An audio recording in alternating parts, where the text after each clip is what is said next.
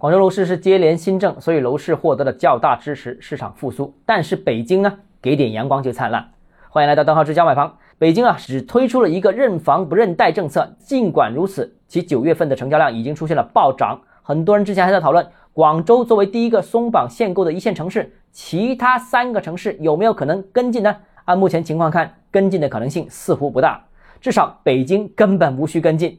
而上海呢，可能性也比较小。深圳呢，由于面积只有其他三个一线城市的一小块，想松绑也没有郊区可松绑。之前呢，多家官媒都说一线城市以外的其他区域都要考虑松绑限购政策。按照这个说法，广州松绑了，到底算是几线城市呢？其实广州近代、现代、当代都是中国的一线城市，甚至早在明清时期，东南沿海贸易主导的时代，广州就是中国最重要的城市之一。虽然最近几年广州经济增速放慢了，也有说广州不是一线城市，但是广州一线城市的地位是很难撼动的。